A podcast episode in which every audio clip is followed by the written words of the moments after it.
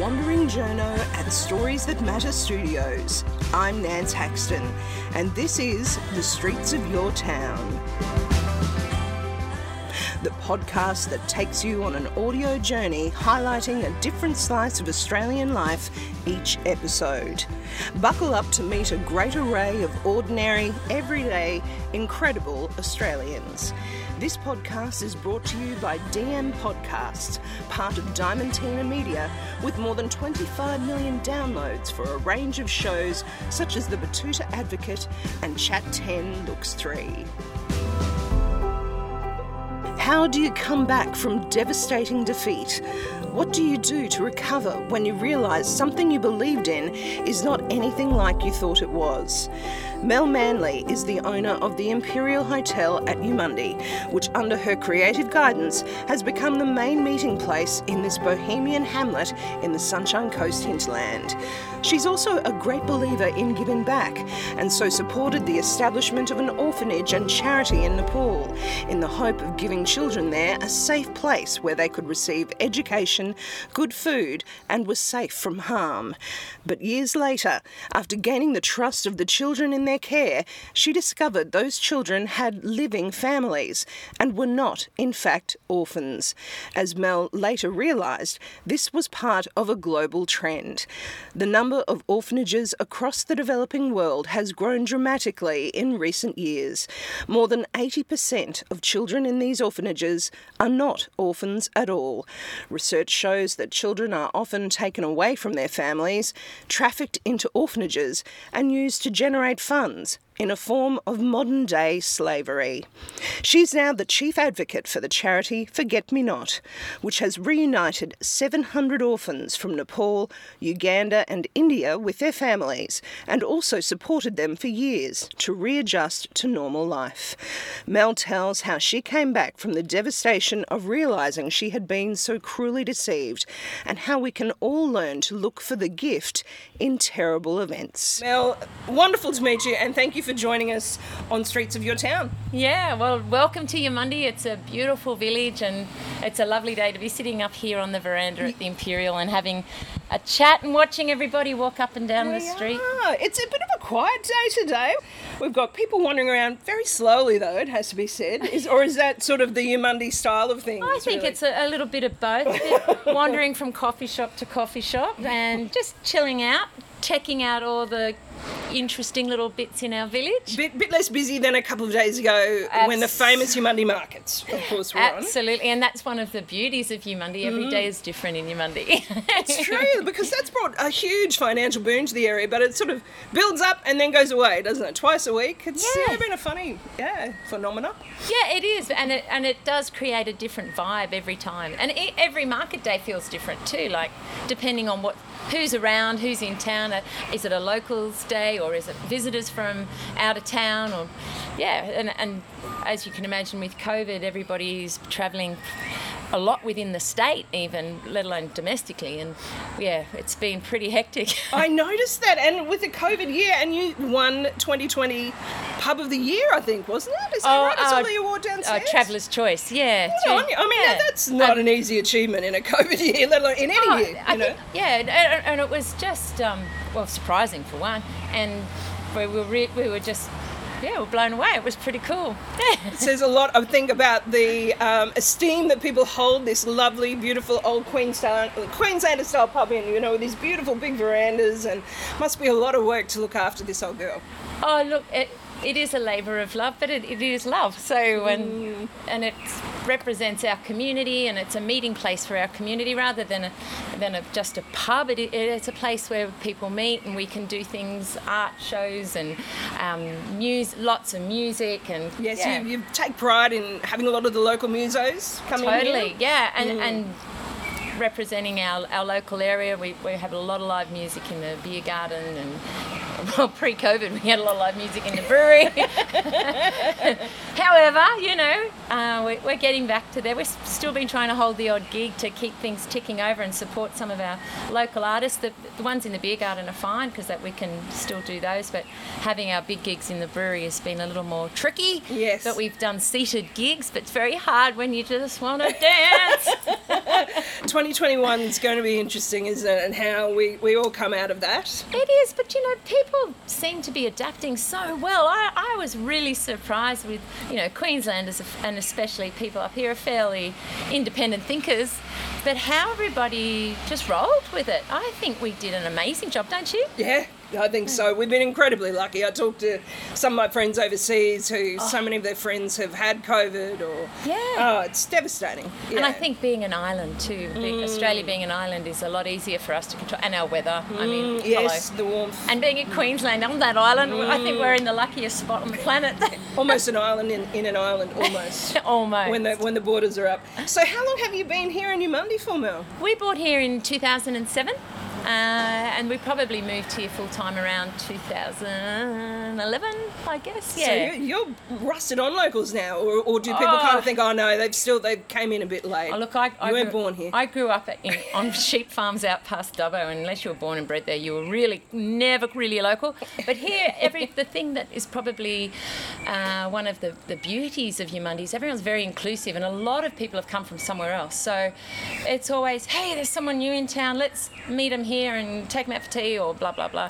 And I've really, something that Craig, my husband, and I really noticed was how inclusive people are here and really welcoming, and it was part of the thing that made us want to buy here was the vibe of the community. And we read a lot about the big rental boom that's happened around here. Does that change things? Does it put pressure on a town like Eumundi, do you think? It does, in the sense that there's probably people who want to live here who just won't be able to afford it. I'm hoping that a lot of these southerners who have bought property up here are going to rent it out for a decent price. But hey, who knows? I don't know. They're lucky they're in such an inclusive town as Eumundi. Well, yeah. In that sense. They'd better come and sign up and get checked over. And have dinner at the pub. So what is it, if you had to describe Eumundi in a couple of sentences, what is it that you love about the place? What do I love about it? I love the variety of people, the level of creativity, and again, the inclusiveness, the sense of community, but the quality of the connection with the people in town is just second to none. Seems to have actually evolved quite. I mean, I've been coming up here myself over decades, and Eumundi seems to have kept that little nub of that boho, you know, element that keeps it, you know, fresh. I think it's the number of creatives that we have that live in, not necessarily right in the village, but who the village is their centrepiece for. So I'm forever. This morning I introduced myself to a guy. I go to the local gym down here at Eumundi Pool, and I've been training with my girlfriend for years. We see this guy, curly hair, he's a bit of a brooder. And he's an amazing artist. We're about to build a little hotel out the back here. It's an art hotel. Oh, wonderful. 15 rooms in it. Oh, what an exciting development. That shows your optimism in the future, I would have thought. Look, short-term accommodation in Eumundi is a thing. Yeah. And we do weddings and have gigs and things and parties and whatnot at the hotel, and one of the things that we found is that the requirement for short-term accommodation and people wanting to go to the markets, people wanting to, you know, just come out for a weekend or come out for a couple of days, and yeah, there's a lot of the B&Bs that were here have been sold for private homes, and so they've reconverted into private homes, and yeah, there's still a few, and there are Airbnbs, but to get a group of 20 is tricky. Wow, so an art hotel, what does that look like? Or how will that look, do you think? Hopefully it looks all right, I don't know. Tapping into the artists in the area. Yeah, what so each room's going to feature at least one or possibly two or three local artists, so ceramicists and painters and sculptors and and like I said, the guy I met this morning is a very well-known artist. I just didn't know that was him, and so I'm heading out to his gallery tomorrow. Oh, beautiful. So when do you think that this will be up and running? Well, depending on the weather. Yeah, yeah. Should be around July sometime. Oh, great. No, yeah. It's definitely well underway. So it's 15 rooms and a nice outdoor pavilion. outdoor seating area and a big garden. I'm very big on plants and gardens. So. I noticed that in your beer garden. It's very green. I mean, and look at even this beautiful veranda. You've got lush greenery everywhere. Yeah, and yeah, my husband and I've got a property up the road, and it's 10 acres of greenery. So wow. A lot of these are clippings and. It reflects the rainforesty surrounds, really, just the green. And if you look at the beautiful green park and all the big trees down the main street, Eumundi is green. And one of the things that brought us to Eumundi, we were up in Bundaberg before this, and Bundy's right on the beach, and so it's quite harsh. And we'd come here and we'd go, oh, my God, soft and green. So, yeah, I guess that's one of the things that we really noticed and was one of the things that attracted us to the village. Like a big green hug. Oh, it was. Delicious. So much more nurturing and soft. I loved it. So you're not only investing in this beautiful local area, but also in a very interesting charity that I was hoping you can tell us a bit about. I noticed your elephant out the front of the pub might be a good place to start with bottle tops. So that's all going towards Forget Me Not. Is that right? Yeah, it's to create awareness for the work we're doing basically in India, Uganda and largely, mostly in Nepal, where back in 2006 we helped start an orphanage, which we thought was a great thing at the time. Orphanages over there are some of them are pretty... grim. Oh. Mm. Anyway, really grim. Yeah. No mattresses on the beds. Kids walking around with just a bit of a string around their neck. No pillows, no clothing, no food, and the abuse that goes on where there's multiple hundred children in one place is inevitable. So we thought that would be a good idea, and through investigation and through many years of getting to know this original group of 20 girls that we were looking after, then when they began to trust us, they said, you know, Auntie, I have a mother. And I'm like, oh, yes. But we had death certificates, all stamped, signed, sealed, delivered, to say they were actually orphans. And they said, oh, no, Auntie, this is fake. We're like, what?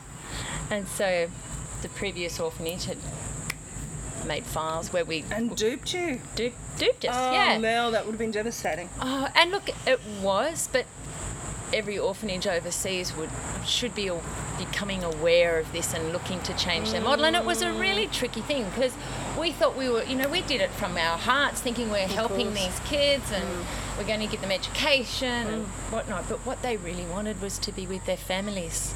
And be supported in their family. Be supported in their families. And it really, I can remember we got to crunch time around 2012 and we were in court in Nepal, which is another whole journey in itself. Goodness. Getting custody of these kids so that we could have the right to reintegrate them with their families, because at the time we're an INGO, an international non-government organisation. So by law you need an NGO, so a national government organisation, by nationals. And it was our NGO, our partner in Nepal, that knew full well these kids were from other families or had families who had been duped into signing over their kids, which most of them were illiterate and didn't know what they were signing and thought they were giving their life savings for their children to go to Kathmandu to boarding school. To get an education. Education was the lure on most accounts. And with civil war and poverty, these things, you know, this was their hope that somebody... There's no social welfare like we have here.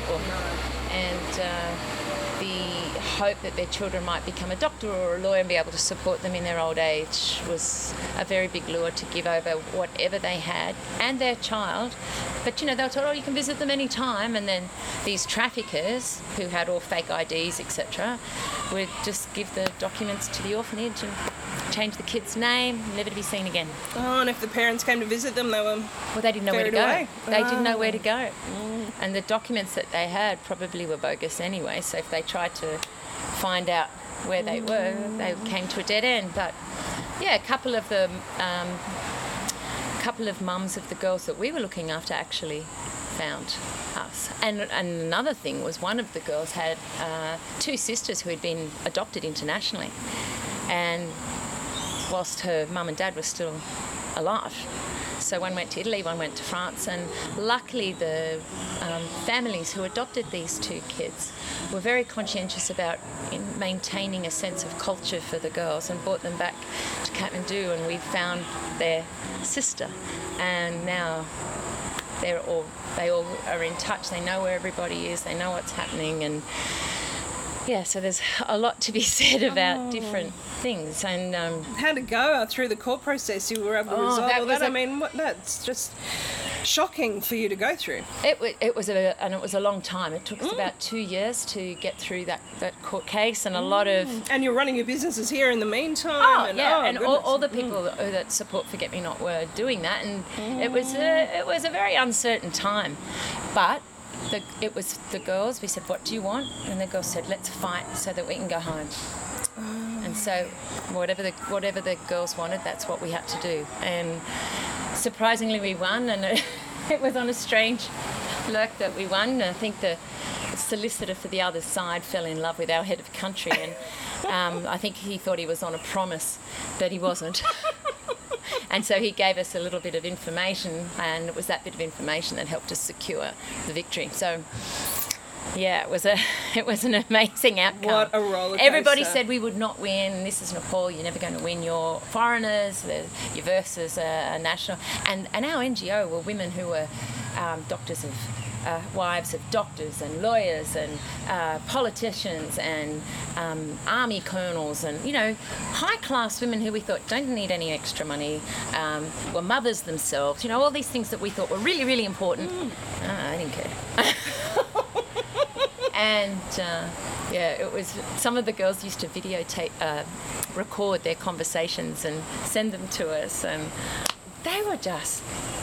There was a few really nasty pieces in there. However, we're not associated with them anymore. We're nothing like that organisation that we started. So where have you evolved to now? Well, we're FMN, or Forget Me Not, now is a charity that works in collaboration with governments overseas, and we go into the orphanages, we assess the children with the governments, and then once they're rescued from that orphanage, we provide a transit home and a methodology where we find their families, assess the family situation, and then we slowly reunite those children with the family. Sometimes it's fast, it depends what's happened to those children whilst they've been in these institutions. It depends on the family situation, but we did a rescue here at the end of last year, and some of the kids could go straight home. They'd been taken, they'd only been away for a shorter period of time, like 4 months, 6 months, and their families were looking for them, and they were easily able to accommodate their children back home. So that was great, but in our circumstance, we'd had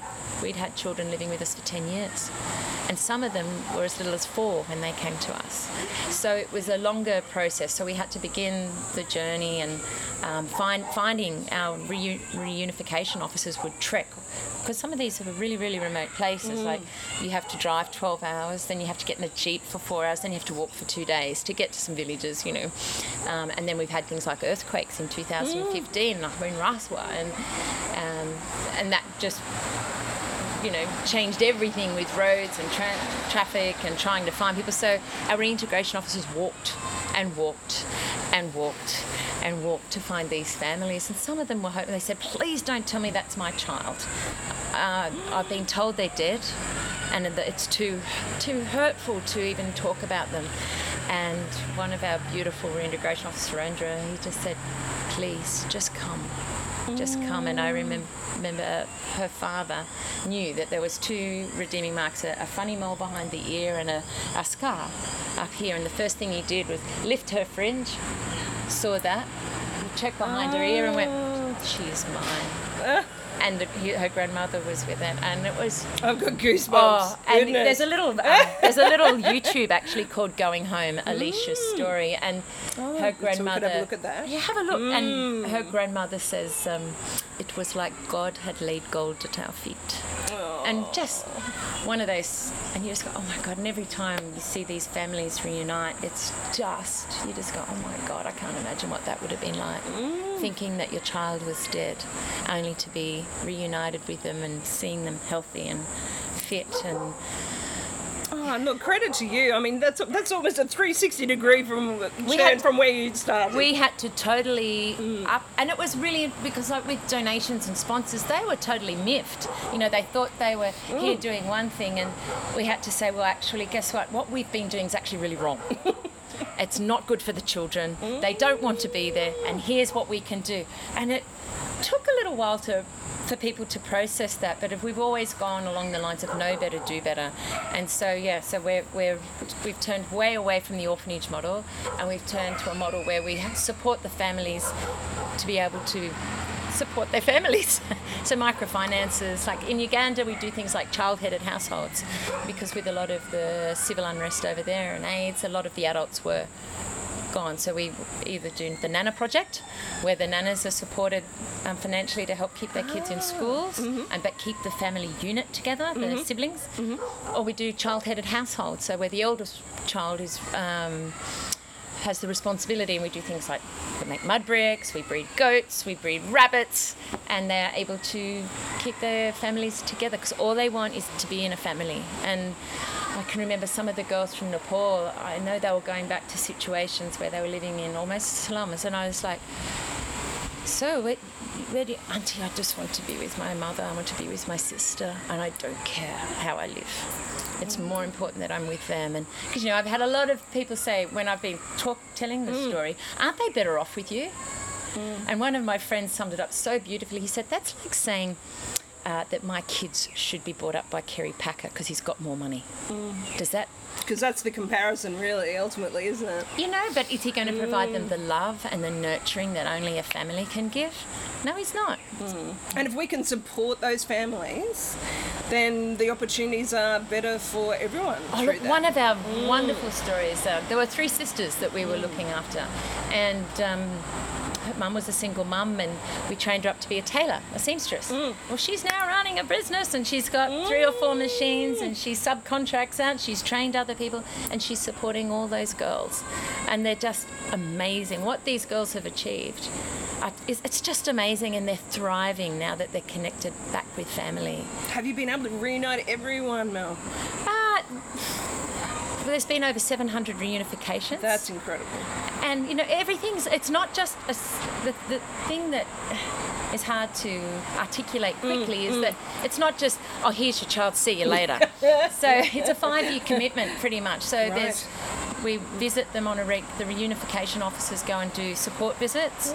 And every family's different, so it depends on what they need and how established they are financially, mentally, physically, all those sorts of things. So and the girls sign at the carers or family sign a contract that the girls aren't to be married until they're 22. That's big for those areas. Totally. I mean, this is an area where sex trafficking is rife, and, you know, particularly from the orphanages. What incredible! And they commit to that. Yeah, and that's part of it's a legal contract, unless it's the girls' wish, and then when the girls wish that, we have to go and talk to them and make sure they're very, very. They know what they're doing. Yeah. But most of. Yeah, so that's been huge, and their education comes first. And most of the girls are really, really. I say girls, there's boys too, but the original 20 were all girls, and we don't get to meet. We don't interfere with the rescues from the orphanages now, other than we basically fund it. We're a funding body, so that our team in Nepal and our team in Uganda and our team in India can do this work. And our work in India is free schools for the slum areas. So we've got 3 different schools, one under the bridge, one by the river, and one in Kalapani slums. So I don't know when you get time to sleep, Mel, by the sound. This is incredible. There are many, many good people doing the work. I just help create awareness and funding. So the people actually doing the work are the ones who deserve all the credit, and they're absolutely amazing. Absolutely amazing. And it brings us back to Eumundi Pub. I noticed too, when I was doing a little bit of research, was you had a night here where you showed that foreign correspondent story on this. Yes. So a bit of a fundraiser. So really, it's, you know, even bringing awareness here to this sort of local community of these international issues and what we can do to contribute. And we've done lots of dinners and things here where we, and Diptesh, who runs the Indian projects, the schools under the bridge, he came and spoke. We've had Anshu, our head of Nepal, come out and speak at nights here. A lot of them are at the pub. And we've just done fundraisers in the brewery and things like that. And it's been, the village is very aware of what the work that we're doing, and that's great, but we need to get it more and more out, because a lot of people, we've got a change agents program that we started about 3 or 4 years ago, because so many young people want to go and volunteer. Mm. There are a lot more. Well, that's right, the voluntourism, as they call it. There's some problems there too, aren't there? Yeah, really? So that's what our part of our job is, to get 16-year-olds and above talking to their peers about why, unless you are a skilled person, a doctor, a nurse, a teacher or whatever, then go and volunteer then. But would you want me teaching your kid? I'm not a teacher. Do you know what I mean? You need to be a skilled person to go in and do those things. And volunteering in orphanages, you're just creating a demand for an orphanage. So and when you donate to an orphanage, you're fueling the demand for orphans. So they have to find them from somewhere, because demand exceeds supply. 80% of all children globally are not orphans that are in orphanages. And that's a statistic that Kate Van Dor, one of our founders of Forget Me Not, she did her PhD. She's a human rights lawyer at Griffith. And this book here, Modern Day Slavery and Orphanage Tourism, which is one of her contributions after her PhD. It's incredible to hear that. And truly, like I say, credit to you, because it's not easy to come from those blows, I think, Mel, particularly as a big business person yourself as well. Yeah. Is there anything you can say to people when you just get floored by something? How do you come back from that? How do you recover? Just every time you get smashed, and it happens frequently, just know there is a gift in it. At the time you go, oh, gift, I'll give you a gift. But every time, and a really dear friend of mine, and she's a dear friend, but she's also my business coach, if you like. Her name's Nikki Stafford. She always said to me, just know there's a gift coming. There's a gift in it, and only time will show you what the gift is. And do you know what? As so many times I've gone, gift, there's no bloody gift in this. Wow, these people are terrible, and what they've done's awful, and how could they do that? Mm-hmm. And it, like with the being dubbed about the orphanage, it showed us there was a much, much bigger problem and a much, much better, more true and genuine story to tell. And that was the gift. And now the girls, it's just what we're doing now is sustainable. It's something that will help so many people, whereas what we're doing before was like a Band-Aid on an abscess. It was... And Forget Me Not's bigger than you ever could have imagined. All those different countries you're in now. And well, yeah, and the number of kids that we're helping now, like we looked after 20 kids for a long time. Yeah. Like I said, up to the end of last year, we'd done over 700 reunifications, and that we're still, some of those don't require monitoring anymore, but some, we're run off our feet, and again, demand is exceeding supply, but we've got to be able to raise the funds to be able to do that, and that's to do it properly. Each one we do has to be done properly, and it has to be done over that time frame. We can't just dump and run and go and do another one. So we should encourage our Streets of Your Town listeners to look for Forget Me Not online. Yeah, there's our website, www.fmn.org.au, and you can just, and we've got DGR status, we're tax deductible, which is, thank you, Kate and Andy, because that was huge to get DGR status. Been massive. Yeah. Well, and people should come by the Eumundi pub and say hello, hey? Oh, why not? I mean, it sounds like you've lived in country towns most of your life. Yes. So what would you say to these people who think that, it's all about being in the cities and country towns are pretty boring in Australia?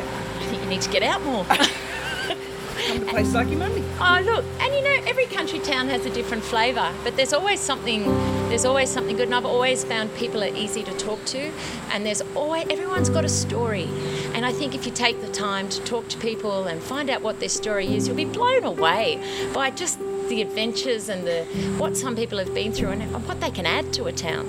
It's amazing. I mean, look at you, Mel. I thought I'd be talking to the publican of Eumundi, and I have been, but also gone on a tour around the world from Uganda to Nepal and India, so I really appreciate you taking us on that journey today. Oh, thank you for taking time to talk about the work that FMN are doing. We're very proud of it.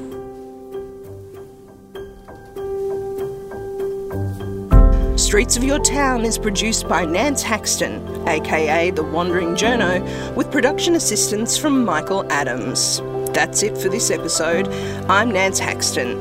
If you'd like to meet more everyday, incredible Australians, subscribe and listen to the back catalogue of Streets of Your Town, including Series 2, The Journo Project, on Apple Music, Spotify, or wherever you get your podcasts. If you like what you hear, please review and rate Streets of Your Town on your podcast provider, share the show with your mates, or join my wandering journo tribe of supporters at the Streets of Your Town website, soyt.substack.com.